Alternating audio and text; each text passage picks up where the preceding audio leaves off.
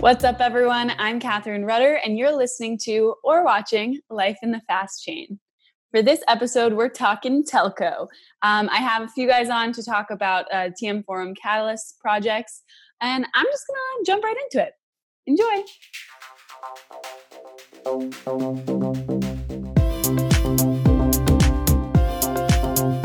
I'm on the line with three lovely men. I am here with Michael, Andrew, and Mo. I am going to let you guys introduce yourselves.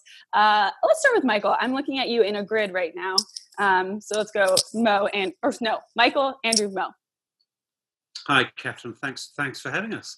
Um, yeah. So just to introduce myself, so I'm, I'm the... Uh, Um, one of your colleagues at R three, business development, focusing on the telecommunications sector. Uh, so looking to develop our relationships and operations for the exploitation of Corda. Um, uh, so I'm working with, with these guys, Andrew and Zoe, uh, uh, and Mo rather, on, on a, uh, a catalyst um, for, for T M Forum, which is what this is about. Um, so that's me in a nutshell with regards to this. Great. Thank you. Andrew, you're up. Thank you, Catherine. Uh, so, yes, so uh, my name is Andrew Thompson. Uh, I head up uh, business innovation at uh, a company called BearingPoint Beyond. Uh, BearingPoint Beyond is a software subsidiary of BearingPoint, which is really a consulting firm. Um, so uh, we've been doing a number of catalysts over the years with uh, many players, B T in particular. And, of course, Mo will talk a bit more about uh, from his side of things.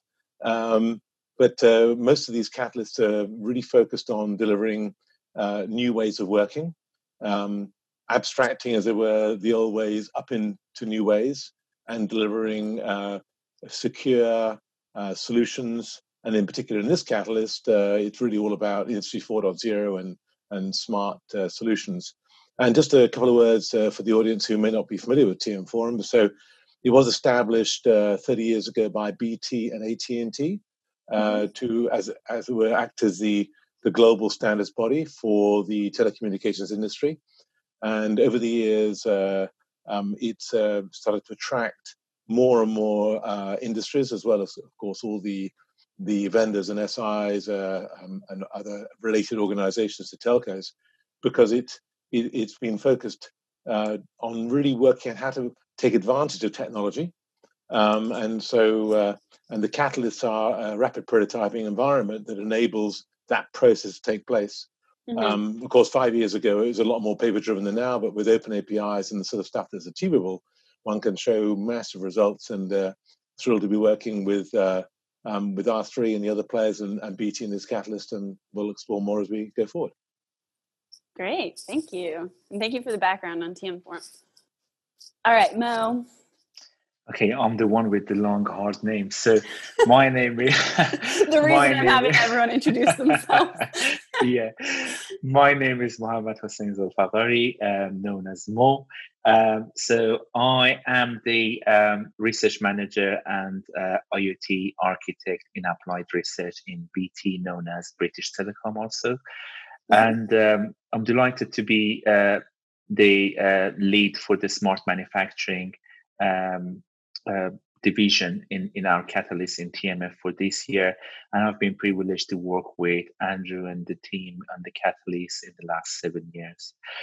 Um, I'm uh, recently um, um, working on a project I'm leading uh, as known as Zero Touch Onboarding, or Z T O, which is one of the underlying uh, technologies under uh, in this catalyst.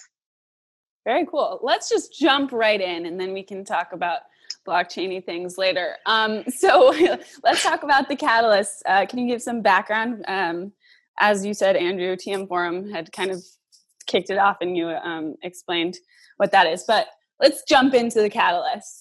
What is it?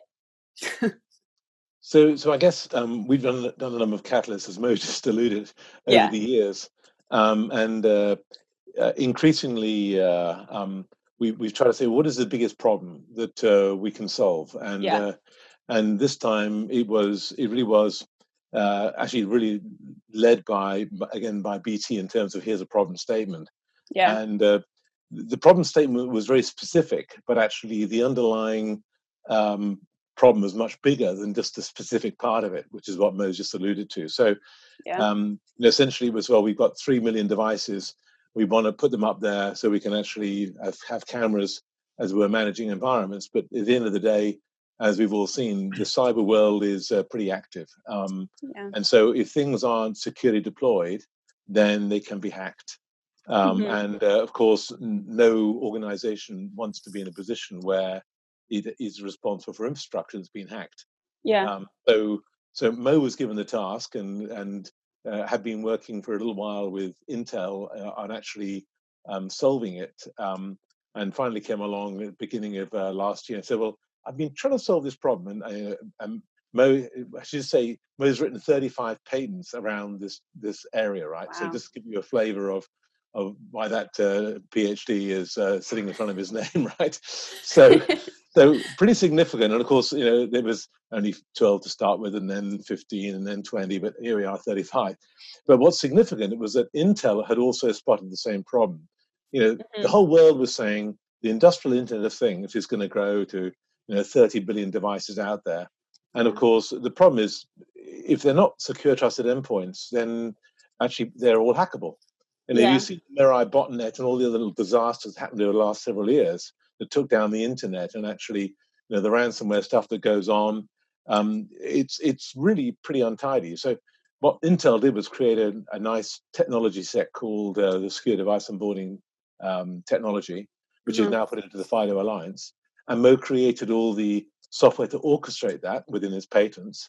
Um, and then the, the multi-party orchestration is provided by the software which BearingPoint Beyond provide, which is uh, called Infonova, which is a, a complete partnering, frictionless partnering platform. Um, and we're delighted that one of the members in the Catalyst, A W S, who are one of our key go-to-market partners, because they've recognized that the three thousand services they have within their service catalog can easily be onboarded by anybody who uses our software, and then actually um, combined with Mo's Z T O and Intel's devices, and protected by uh, Corda from R three, mm-hmm. and uh, create a complete solution for any organization that wants to deploy a smart city, a smart factory, or a smart grid. And wow. one of the one of the exciting things is that um, this is a, a really about to become much simpler. Um, If I take the big problem statement, I took three million devices earlier, which is going to save five hundred years of work by, by Mo's created together with Intel and then developed in the Catalyst phase one in five weeks back last year. But if you look at the look at the scenario where there are two hundred fifty-five thousand power substations in the States, and okay. Catherine, you know better than most of us that from time to time you lose power. Um, Indeed. And, yeah. And it's more more likely to happen in the States than it is in the rest of the world, apart from maybe Japan, because one hundred ten volts is less stable than two hundred forty volts. So we've yeah. got eighty houses per transformer at two hundred forty volts, and you've got, you know, maybe eight houses per transformer with one hundred ten volts. So if something goes wrong, it can go mm-hmm. wrong more quickly. So there's only four milliseconds to make a decision to disconnect and isolate a substation, have it working in isolation. And that's part of the solution for smart grid that we're working on. But actually, you know what? If you were to do each one of those as a project, it would take maybe thirty or forty years. Well, we don't have thirty or forty years to wait. Yeah. So what we're creating is a really cookie cutter solution that means from a shopping cart, you can select everything you need to overlay and abstract a substation, press the button, it gets delivered, turned on, automatically everything goes live and it works. And so that's really what we're focused on in the Catalyst, to put it in a nutshell. Fascinating. I like uh, that. And, and guess what? It's not only for a smart grid. It works on smart cities, a smart health, a smart X, actually, smart factories. The technology um, itself? Uh, yes, the whole marketplace and technology, yes. It works on the um, pan um, um, uh, industry. Um, it's not limited only to smart grids. Oh, that's cool. Yeah, that is really fascinating. So how did, so you guys started this Catalyst uh, earlier and it, and you weren't focused on blockchain. How does blockchain kind of come into this? or te- de- distributed ledger technology, whichever. I use yeah. blockchain kind of as a blanket word for the, the technology. I, I think it's a very important differentiator. Yeah. yeah, I know. We had this conversation before, like, don't say just blockchain. So actually, blockchain. Then I'm actually going to take that back. We're going to put that question on hold. Would no, no, you like no, to talk good, about? No, it's a good question. I... It's oh, a very okay. good question. Okay. It's very a very cool. good question. Thank you. So, oh, blockchain, uh, a re- revolutionary technology that changed internet economy and security slowly and mysteriously. Um, D L T, or distributed ledger, also is the best known shape of blockchain right now, and uh, yep. um, it, It started like uh, a little bit unnoticed. So we started to, as uh, Andrew mentioned, to um, secure the onboarding of these devices at a scale. And that involved uh, the work with Intel to bring the security down to the chip level, create yeah. the certificate on the chip, and then create an adjacent certificate, we call it ownership voucher, outside of the device. So, you know, this device uh, um, belongs to who, and then um, mm-hmm. and that that ownership voucher actually matches the internal certificate on the chip as well.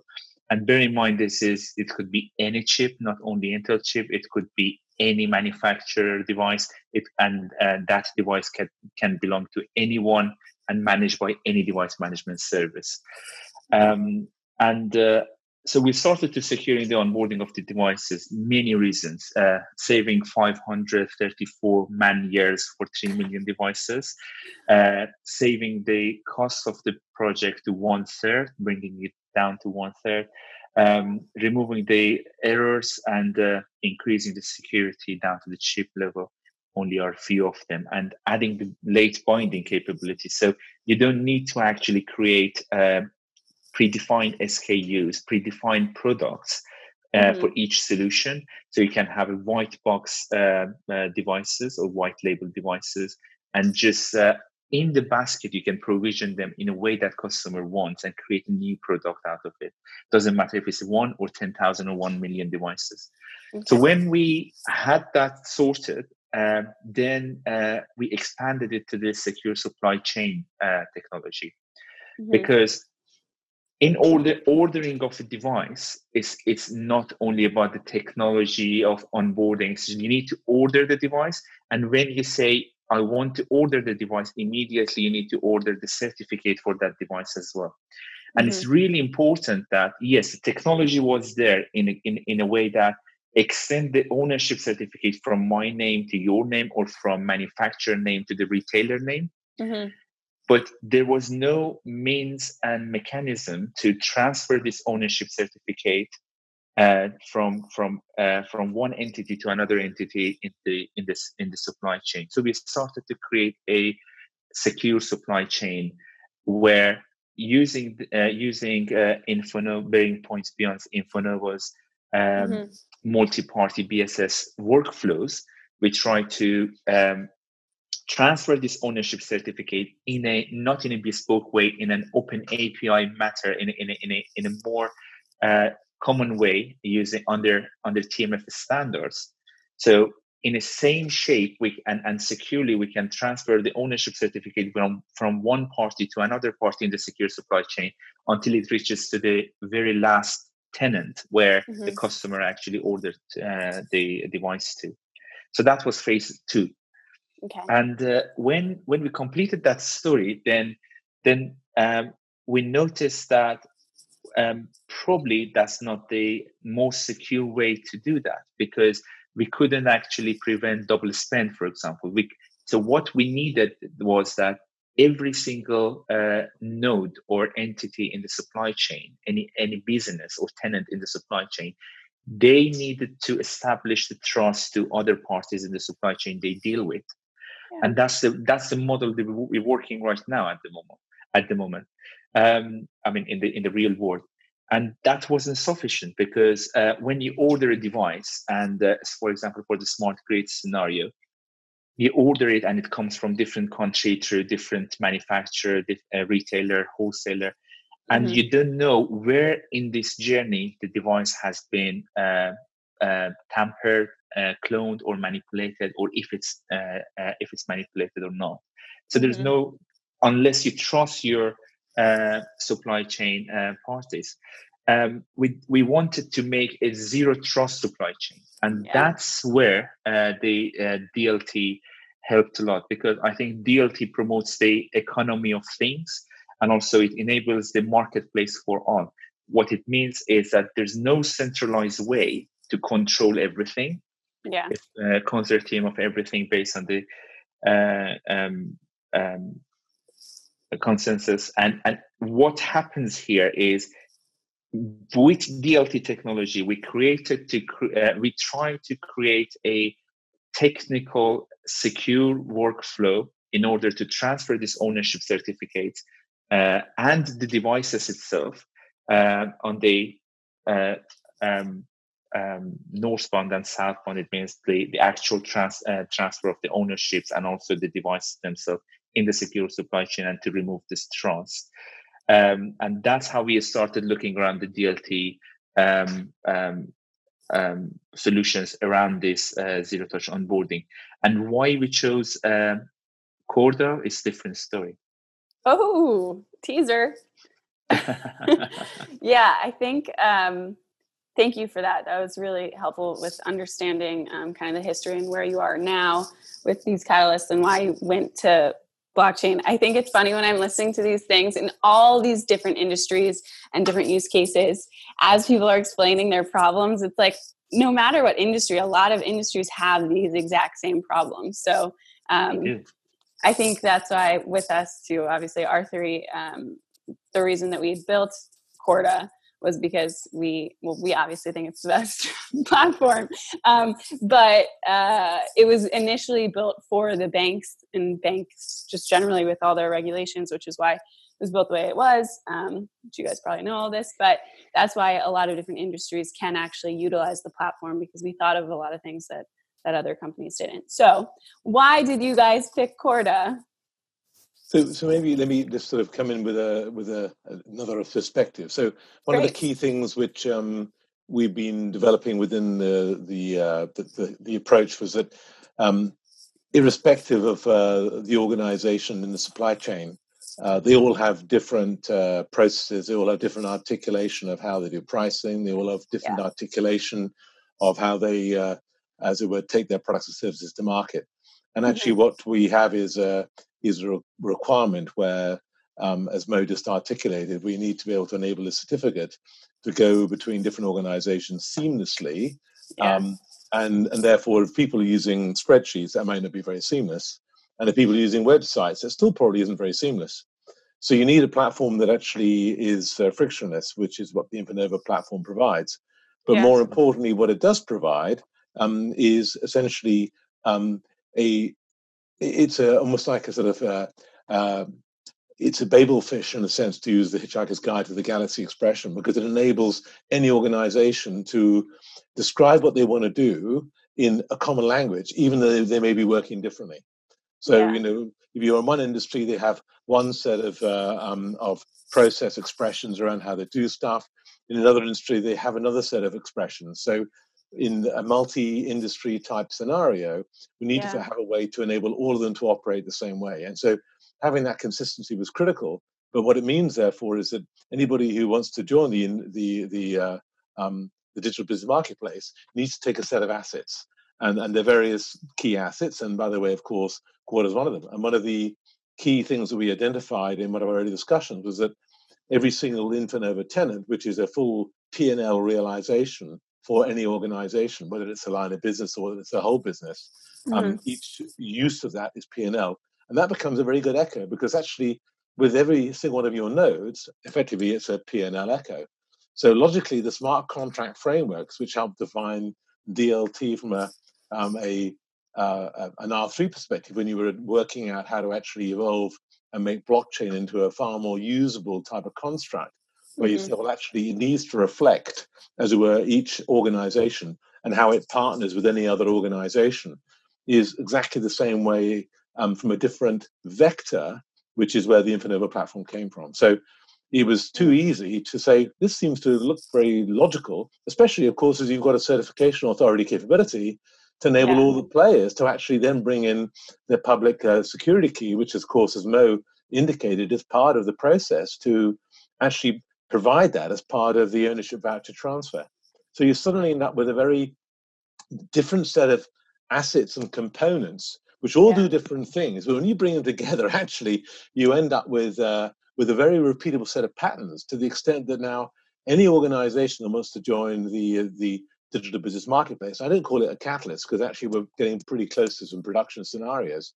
But what that means mm-hmm. is they need to, as it were, from the cloud, they need to consume a, um, a Corda node, an Infonova tenant, um, uh, so single sign-on software from a company called Envine, um, mm-hmm. some software from a company called Intuitis, which is Zero Touch deployed as well, which is uh, uh, anti-ransomware type software, um, and so on. There's a whole a pattern, there's a blueprint of stuff that comes together that enables this to work very easily. But clearly, the particular pattern which Corda bling brings from, from R three is, is very powerful in what it does. Yeah, and I think that, I mean, that was one of the, I mean, we had the session in, in Lisbon, which which was was pretty intense, just, just looking at what you guys have done. Um, and, and what kind of struck us um, when we were there, I think, was that Corda as, as, a, as a technology and a capability is actually quite a natural fit into what um, Uh, what what the catalyst was, was endeavouring to do this time round, and and some of them, are, some of that, you know, as Katherine pointed out, so it's designed and architected for a regulated industry, so so it, yeah. so it meets all, all of those elements, um, you know, and and you know, like Katherine, I, you know, I think Corda is, is an extremely um, effective and capable solution, um, but it but it does things like it it it, it reuses, it doesn't try and reinvent invent wheels that don't need to be invented. It reuses technologies that are that are familiar. Um, you know, you talked about public key and, and sort of certificates and things like that. And that and that fitted in very nicely with the kind of extensions that Mo wanted to do around the ownership voucher. Um, yeah. You've you've got um, a kind of granularity around state and data in term in terms of transparency and, and, and permissioning. That fits really well in, in, in this context as well. So so we had that. We had the ability to notarize and, and to, to to just naturally um, prevent, you know, either purposeful or accidental double spend. Um, so that fitted in yeah. really well as well. And, and you've talked some pretty big numbers um, there in terms of the amount of devices and, and what's going on. So one of the other nice things, the, the architecture of, of Corda lends itself really well to scalability. Yeah. So once again, it's sort of, it, it was a, you know, it's, it, Corda's a digi- digitization tool, um, and and it and it just fitted in very well, I think. Um, with yeah, what, sounds like it. We're always like privacy, scalability, like trusting parties that you don't trust. It's like everything you guys are saying, it does make sense. Right. Um, yeah. So great fit. So it definitely sounds like it. So did you guys look into other like blockchain technologies, and then you were like, okay, we don't actually want blocks on a chain. We would like the distributed um, ledger technology? Or did you just jump right to Corda? Well, I, I think we, we, and as Michael will share, we, there's actually a second D L T within the catalyst, um, which Ooh. does something quite different. And you know, it was always interesting as we started this discussion, um, where um, uh, the IOTA um, uh, D L T, which really is a machine-to-machine type uh, D L T, which does something quite different, actually becomes very useful. And Mo talked earlier about the supply chain having a virtual side and a physical side. Yeah. And the virtual side is, is perfectly handled by Corda, and we can see that uh, Corda becomes a logical collector of immutable records for all the contracts, and and yeah. the, every single time an order is placed by anybody in the supply chain, um, you know, Mo's team have uh, uh, developed a nice listener that picks up the fact the order's been, uh, as it were, received by Infonova, and all the information gets passed into Corda. So Corda becomes the collection for, as it were, the contract information around orders and billings and so on, which mm-hmm. then used by a third-party order system to validate the ecosystem is behaving. Um, but in terms of tracking physical devices, uh, I mean, IOTA provides a, a very interesting process, which, you know, again, one wouldn't have expected it to necessarily be doing that, but actually it's already being used, for example, in in the wallet, in the, the J L R pace of the car to spot potholes in the road, and sent yeah. a photograph of the pothole to go with the coordinates to the local council, and the local council then paid some digital currency for sending in the uh, um, the picture and the pothole lo logistic uh, location. But of course, it's also being used for transactive energy and a few other things, which are which are really quite sort of different use cases in a way. Um, so it's you know it's I think it's it's great that you know and it, for at times it was like, can we bring these two together? Does it make sense? They're doing different things. Yes, they are. Yeah. So, and, and sometimes that's the reality, is that things can look very similar, but actually when you get under the covers, they do things quite differently and fulfill different roles. So it is actually quite interesting how this can play out. Michael, maybe you've got some comments on that.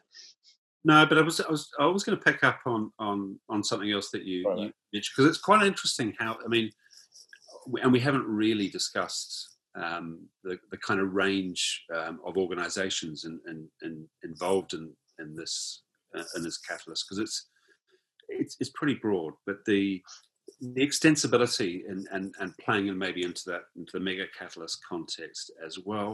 But I was also going to say that the the Corda development's actually being done by you know Mo's guys in in the University of Ulster, and and and it's it's quite interesting really. We I mean we're offering guidance and advice, but but I mean Mo, that those guys that they're, they're doing a pretty good job really just just off the bat. No, I appreciate it. That's absolutely um, uh, a great point that you could call out call out for them as well. I mean, um, I, I want to build on top of that. I mean, they were quite. Um, uh, we uh, they quickly actually got in and started working on it, because Um, Corda is open source, open design, and open development, um, and uh, um, lots of great materials there in the um, on the website and the documentation. They they got it quickly and they implemented quickly. And one of the points actually uh, Andrew mentioned is that they we have like three com three workflows here. We have a commercial workflow, which is our Infonova as a multi-party, frictionless B S S. Um, Uh, flow uh, for to enable, which actually enables the uh, open commercial ecosystem. Ordering goes frictionlessly from one entity to another entity into the supply chain, and that in the middle actually supports the workflow on top, which is have uh, which uh, which is the virtual uh, workflow for the secure supply chain to handle the um, vouchers, and that's happening by uh, R three Corda, mm-hmm. and the below that, actually, we have uh, IOTA taking care of the physical uh, workflow of the, where the device is at the moment. So it goes yes. from one hand to another hand. And the backbone here is the um, Infonova, where actually trying to synchronize everything together and, and provision the order at each step, actually fulfill the order uh, on each step. Uh, so it's a very complex and beautiful yeah. project to have. And um, on the virtual side, actually, Corda has a unique um, capability, which is the permissioned private enterprise blockchain. And it's really important here because we don't, unlike the uh, conventional blockchain, we don't want everyone to know about every single transaction. Yeah. Um, we have some kind of privacy here. We have uh, notary no deal, which, which actually makes sure we don't have double spend, and, and it's a kind of like uh, validating everything. So with that, we brought secu uh, we brought uh, service assurance on top of the zero touch onboarding, and it's really important. That's something actually never been there before. Wow, great. Um, I like how uh, I like how I just use blockchain kind of flippantly, referring to both, and Andrew's like, do not do that. Um, but it's true. I think uh, the blockchain D L T uh, world uh, has been very interesting. I don't know how long. How long have you guys been kind of in this this space? I mean, you guys are always like emerging tech, I feel like, but. Um, When did you get interested in blockchain just generally? Was it through the catalyst that you guys were like, oh, I guess this is more for Mo and um, Andrew, not you, Michael. Actually, I'd like to know how you got to R three too. But um, yeah, how did you, how did you guys first uh, like get introduced to this technology? I, I, and how did I you started... get so aggressive about wanting to determine the difference between D L T and blockchain? All right, sorry. Go ahead, Mo. Yeah, no, I started five years ago. I mean, I heard about it like um, before, but... Uh, I started working uh, on IoT uh, or Internet of Things seven years yep. ago when I joined B T. Um, after a couple of years working around the service management side of it, the device management, sensor networks, different parts of the IoT, um, I signed up for security side of that. So IoT security um, um, was the focus for me five years ago.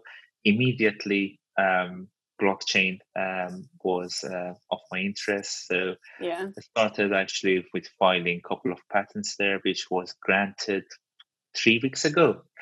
Um, Congratulations! We're, we're granted, thanks. uh, so I started, yeah, like other bits, I started the, um, I started them with patents. So yeah, so I mean, that was the first um, um, time actually I started working on the blockchain uh, with the IoT angle on it. Got it. Thank you. All right, Andrew, you're up. So, so I have to say, you know, blockchain has obviously been a topic uh, in the innovation side for, for quite a while. Yeah. Uh, and so I, because I've been playing in innovation uh, uh, really for many years, um, it, when it first came along, it was like, hmm, looks really interesting, but I really couldn't see how it's going to make sense because one doesn't need the level of privacy. Yeah, um, and it seemed to me it was far more associated with um, with uh, with perhaps some, some more shady type scenarios, which uh, is something which I, which I tend to try and avoid. I mean, we do have um, some very. Uh, uh, I mean, most most of the, the tier one telcos in the world have some um, have some sort of responsibility to very secure type scenarios, yeah. which is the same reason we just started the discussion earlier. And we said, well, there's no way that. You know, B T wanted to get involved with five, uh, three million devices that they weren't secure because yeah. they can't risk uh, having that sort of uh, happening around the back door. So, yeah, so blockchain, until it started to evolve into the second generation, um, yeah. and there was several that um, uh, our, our colleague, uh, Gary Bruce, who actually heads up the Catalyst, uh, Mo's uh, colleague from within B T Applied Research, you know, he'd been looking at uh, several other blockchain scenarios and, and, uh, you know, when it became clear, as it were, as we got closer and closer to, well, what are we really trying to solve? Yeah. Um, and uh, the the fact that, you know, R three is designed as, you know, a contract framework between two different organizations and the way that it is with the right sort of permissions and the right um, rights to see stuff uh, and not see stuff is that this became a logical uh, choice for, for the Catalyst. So, but yes, I mean, so...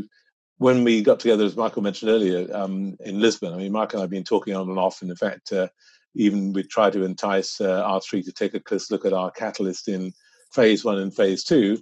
Um, but actually, I think Mike was right to say a bit earlier that it was really when we when we got to phase three that we m- were mature enough to really show that um, the repeatability and the patterns actually were ready to then really take advantage of uh, of how R three can support that. And as I said earlier, I mean, Mo's team have been great at picking that up, um, and uh, and as Michael also said, there's a there's a breadth of brain power in, in the Catalyst. Of course, I'm not an engineer, so I'm always out of my depth. But the engineering capacity in, in the team is able to grapple with these things very quickly, and given they're all open type uh, technologies, it is actually amazing how quickly things can come together. Yeah, I think a note on that, like the. Just open um, communities and the open source community in general, I feel like you're able to move on things so much quicker than I guess you typically would because of that community aspect, which I think is great. Like our community, our developer community is, is awesome. Um, I really like that, like the open source kind of culture. Um, okay, Michael, how did you, how did you end up at R three? Well, it's, it's um, so I guess if I look at, where I started interacting with, with blockchain or D L T, probably back in twenty fourteen, and really it was in the payments. Yeah. Piece. So my, my background's financial markets tech, really. Um, and then you've got, when you've got folks like the Bank of England producing, you know, almost dedicating a quarterly review to the subject, and you, you tend to pay attention a wee bit. And it, you know, it, it, it, it, I think I think Goldman's also issued a, um, what if I told you, you know, everything was on blockchain report. So, so there's some pretty big people talking about, um, yeah. about the technology, but it clearly had a ways to go as well. So, mm-hmm. so you know, we, we, we had conversations with a whole range of people, and and um, including including R three, um, where where I was um, uh, what I was doing previously, and and and it's you know I, you know I, I don't I, I won't I won't belabor the point, but from an architectural perspective, it, it, it for me is is is the best thought through stack and platform for this. So so that, that's kind of um, you know where I sit, and and that's really in in the in the enterprise use case as well, which which clearly this is what's important here. So it's yeah. it's greed, um, and, and and and ambition as well, I think. So uh, yeah, I think um, so. When I joined R three, it was we didn't even have a Corda yet, and I I had joined and. I probably shouldn't say this, but I'm going to anyways. Um, I was like, okay, there's so much hype. Like, come on. Are we really everyone? I walked into the office and I remember I was like, I I believe in, in the company. I believe in what we're doing, whatever. But I was like, everyone's so hyped. Like, we're going to change the world. Like the way the credit cards change the way that you pay for things. And I'd be like, all right, cool it. Um, but I actually am now that person because at that time, Corda really, so Corda didn't exist. It was like, forty years ago. Um, uh, not even open source existed yet. So, but then once the product started coming together, and then we have partners who are actually, and people in the ecosystem who are actually building on it. And then you see like all the use cases. Um, it's been so impactful. So now I'm the weirdo running around like, we're changing the world. But I really believe in it. And I think at, at the beginning, uh, there was definitely a lot of hype around technology that was just like not fully baked yet. Um, and we weren't there yet. And, and then I think it's been such an interesting journey, especially being at R three from essentially the beginning. It's been like, there's been like, we were saying that we're a distributed ledger because we're not blocks and chains. We're not a blockchain. And then people were like, well, you have to be a blockchain. And then we were like, okay, we're a blockchain. And it's been a it's been an interesting journey. But um, yeah, the technology. And and and, and you know, the I mean, I, I'm kind of a big believer in the S-curve thing and and and the, and the way that shapes out. And I, and I kind of think this is this is what's happening here. And as it's become youth and anger, It, it's it's changed its shape a wee bit as well, but but, it, but the and in the early days, which is why kind of timing, which kind of to Andrew's point, the timing of application here is important because you you you don't want to force something into a space that, that that's hard and difficult, particularly in a, in, a, yeah. in, a, in in something like this. This this is these catalysts work better if the if the technology fits naturally, because there's a lot of people, yeah. a lot of hard work anyway, um, and if the if the tech doesn't fit, then you then it, it just becomes so difficult to make any progress. So I think so I think now is kind of the time where, with the right use case, and there's a set of them, then then this fits really well. So um, yeah, sounds serendipitous. Um, so what is the future of, what, what are the futures, I guess, of these catalysts? What's next? I think we're, we're very close to, uh, uh, hopefully seeing one of the, uh, um, one of the champions potentially, uh, uh, finally trigger, um, a major activation of, uh, of, uh, of the catalyst in production. Um, but interestingly, we're, we're attracting so many, um, new champions. Um, so, for example, in this last week, uh, we've uh, attracted a, a medical group, six hundred thousand uh, uh, partners in that medical group who are looking at using the capability of the, of the catalyst. Um, we've attracted a uh, international uh, hotel and resorts uh, group, um, and uh, they they recognise that this would enable them to significantly change how they ser- service the entertainment industry and the tourism industry. Um, cool. Uh, so, uh, and yeah, I, love, also... I love this double action. So, how many participants do we have in this catalyst now? Well, that's right. It's I, it's funny. I, I wrote an email last night, and uh, and then an hour later, I had to rewrite it and say we just added another one. Uh, there you so, go. So cool. So, and uh, and what's really interesting is that um uh you know we've just uh, also uh, added um. Um, I think I can confirm, confirm it. So the Digital Twin Consortium, um, which is actually part of the uh, O M G, uh, that we had a call two nights ago with the C T O, uh, Dan Isaacs, so uh, a very, very interesting character and uh, fascinating uh, capability.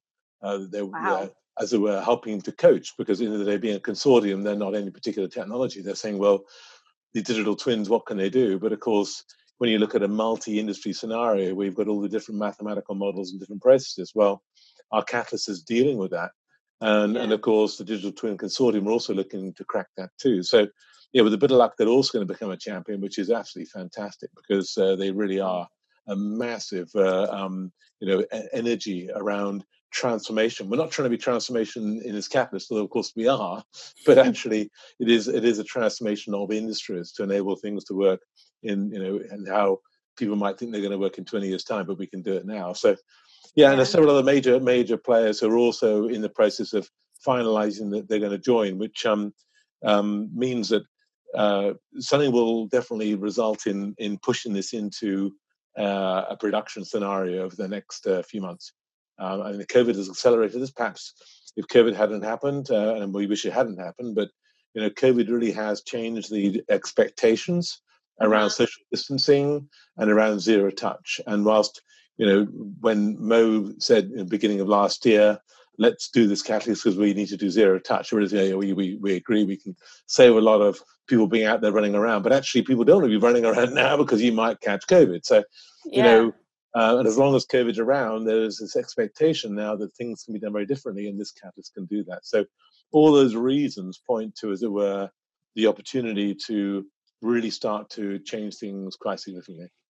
Wow. Yeah, that's interesting. I've talked to a bunch of different um, companies too, and like startups, and how they're dealing with COVID. Um, obviously an unfortunate situation that we wouldn't want to happen, but it's good that it's kind of pushed, like propelled you guys forward, it sounds like. Right. That's awesome. Going into production, that sounds scary, but that sounds like a lot of work for you guys. Um, but the future sounds very bright. That's really, um, that's really cool. That's a lot to kind of wrap my head around, because there's so many moving parts and players and all that. Um, but I can't wait to to learn more about what you guys do in the future. And then maybe in two years, we can all gather back, maybe in person, and talk about all the uh, accomplishments that have yet to uh, come. But um, lastly, before I let you guys go, talking of COVID, have you guys, to, to make it a little lighter, um, have you guys picked up any hot, like hobbies? Or are you just working a lot? What are you doing to kind of stay sane? Because we talked about this before we started recording, but obviously there's spikes in Europe. Um, I feel like in New York, I'm just waiting waiting for it to all come back again, which is uh, fairly depressing. So are you guys doing anything to keep yourself sane? Or just working because you have no free time because this sounds no, I mean, I start, I start uh, from my end. So first of all, my garden is amazing right now. Oh, that's great. Every single grass in the same shape, same size. Go out with scissors. Yeah, just full of flowers. So gardening is one of my hobbies. And I didn't know, actually, there are so many lovely places around where I live. Uh, I, I genuinely didn't know. So there are some things around, uh, like I it, it it's just like maximum ten minutes drive from my house. And then um, there are so many amazing areas you can go for a walk. So nice. That's my new hobby. Okay, those are very good and, and uplifting. I want to have a garden, but I live in New York City, so that's just, I basically live in a shoebox. um, Andrew, what about you?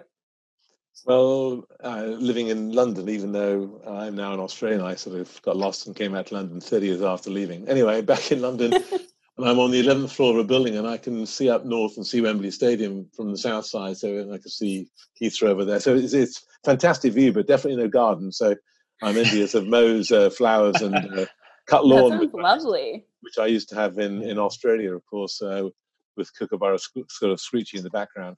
Uh, um, and of course, Michael can relate to that, because not that you've got any Kookaburras in New Zealand. But anyway. Uh, Keep it Kookaburra free. So. uh, but yeah, I mean, it's uh, it is disconcerting time with uh, with COVID. I mean, clearly, uh, you know, hopefully the vaccines will come out soon and enable us to all start to run again, around again. Yeah. Um, but um, but really, yeah, it's been very busy. Uh, this this catalyst, of course, has been extraordinary, because normally yeah. we would complete a catalyst by June, publish it, and then people would disappear on holiday, and I'd hopefully be on a boat around the Mediterranean, bobbing up and down, you know, with a glass of beer in my hand. But unfortunately, you know, I can dream about that. So unfortunately, the Friday normal good, good evening sort of or goodbye message to most people is, it's only two more working days to Monday. See you then. but, um, yeah. but yeah, so um, hopefully uh, we'll, we'll uh, by the time we finish this extended uh, Catalyst program by the middle of November, which of course would have finished in June, we won't wow. all be burnt out and ready to just go to sleep for two months. But who knows? We'll see what happens. That's good, keeping busy. I, from my perspective as well, like work for me, because I am on our marketing team at R three, it's it's like tripled because everything is digital, and I'm our digital marketing manager. So uh, yeah, we've been very, very busy. Michael, what about you? Um, so so I, I guess like Mo, I've done I've done a lot of walking. Um, I'm trying Great. to find hills in England, which is a bit of a challenge. Um, so uh, it's the flattest. A pretty flat country, really, but I've done a lot of walking, and I, I think my it is extraordinary. I, I, I, we kind of live on the North Down, uh, North Downs way, so I, I did a walk the other day, which is about twenty-two kilometres, mm-hmm. tarmac for five hundred metres total. The rest of it was all, you know, grass through. Oh, wow. So that's been quite extraordinary, and, and it's kind of kept me sane as well. I think you know. You've got yeah. to get away from from from the screen um, yeah. now, um, um, and and then I guess you know, like like Andrew, I, I think I mean this is the longest I've been in one place since kindergarten. It's uh, yeah, I feel I feel like I got in shape, I got out of shape, I picked up hobbies, I dropped hobbies. I just there's I'm all over the yeah. place. You've had phases, yeah. Yeah, exactly. Well, thank you so much all for uh, joining me. I honestly learned a lot, um, and I I wish you guys all good luck in the future. It sounds like you have a busy, busy few months. I'm technically on leave, by the way. Oh my gosh! Really? I'm sorry. You checked out. No, no, no. You checked out, but no, you couldn't I'm, leave, yeah?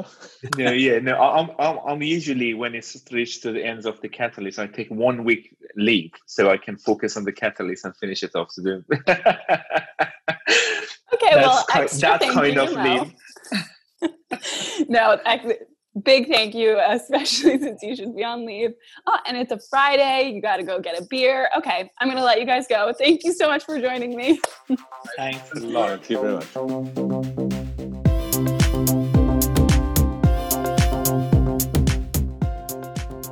Thank you for listening to this episode of Life in the Fast Chain.